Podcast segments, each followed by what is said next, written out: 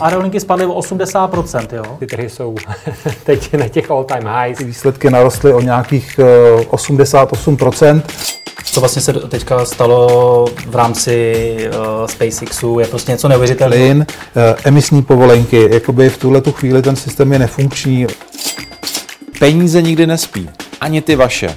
Dobrý den, vážení posluchači. Vítáme vás u dalšího podcastu investičního webu. V něm nabídneme to nejlepší z našich videí a také původní komentáře a analýzy domácích i zahraničních tržních expertů. Ekonomika, tradiční trhy a alternativy na jednom místě. Dobrý poslech přeje Petr Novotný. Our philosophy has been one of, of mercantilism, right? We have uh, pretended that as long as we can trade with people, we are fine.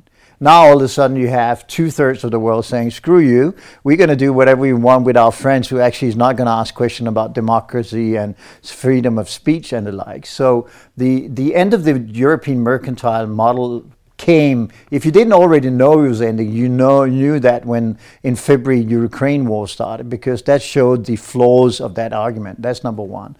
The second part is that why would uh, India and China pay? Saudi Arabia in dollars. I mean, what, what is the rationale for that?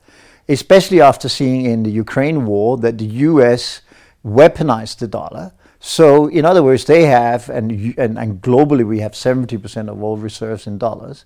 Why, why would you want to do that? Why would you expose yourself to basically the government can confiscate your reserves without you having access to your funds? Because that's the way the global system works.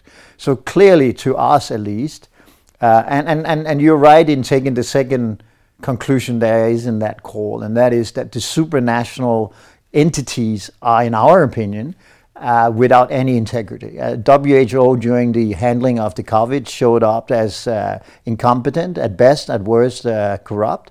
Uh, I think the IMF, the World Bank, and all these institutions, they have a nice set of reasons why they exist, and they were born in the post Second World War but they're not doing anything. So I think, you know, the way we, we phrased it, which is not done by me, so I can say this, is very eloquent because it's using what J. Maynard Keynes, the very famous English uh, economist, did after World War II. He wanted to create a system, a monetary system, without a hegemonic power. In other words, without a reserve currency.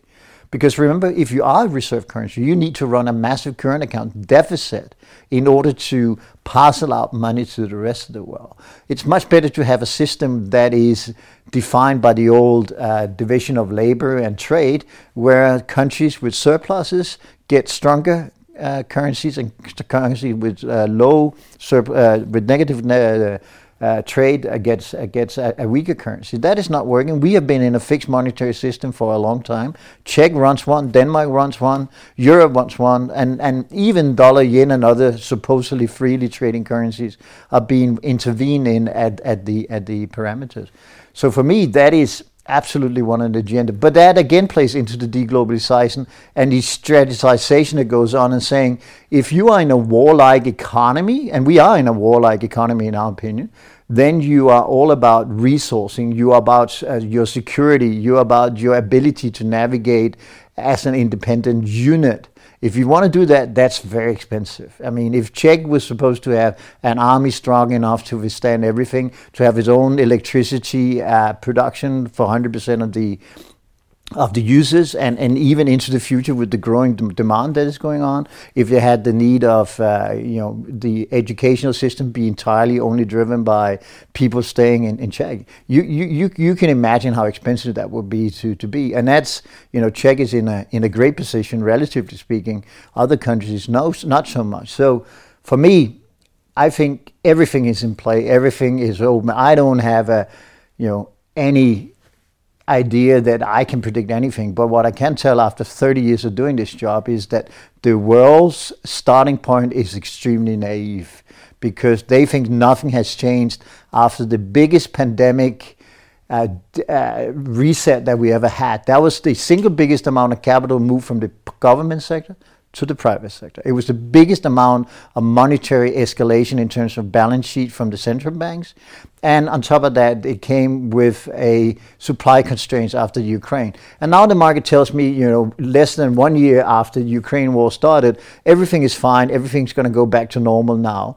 As far as I, last time I checked, the war is not over in Ukraine. The geopolitical consequences that is still in play. We've had a, a 5th of December uh, target uh, cap on, on, on oil. All these things takes much much longer than people want. But you know, as you very well know yourself, market wants to have ones and zeros. It's either black or white, and there's nothing in between. And I'm so old and have so little hair that I actually believe all the truth sits in between you know the, the hot and the cold the black and the white and the ability to navigate and there is always not just one excuse why your football team lose there's a number of reasons why they lose Co čeká trhy v roce 2023? Jak ochránit hodnotu svých investic ve stagflačním prostředí a v době pokračující války na Ukrajině? Nejenom o tom bude investiční fórum, které se koná 4. ledna 2023. Nenechte si ujít přednášky a debaty s předními českými i zahraničními experty. Fórum nabídne bohatý program zaměřený na akcie, fondy, kryptoměny, komodity, trading, alternativní investice a další témata. Registrovat se můžete na webu investičníforum.online.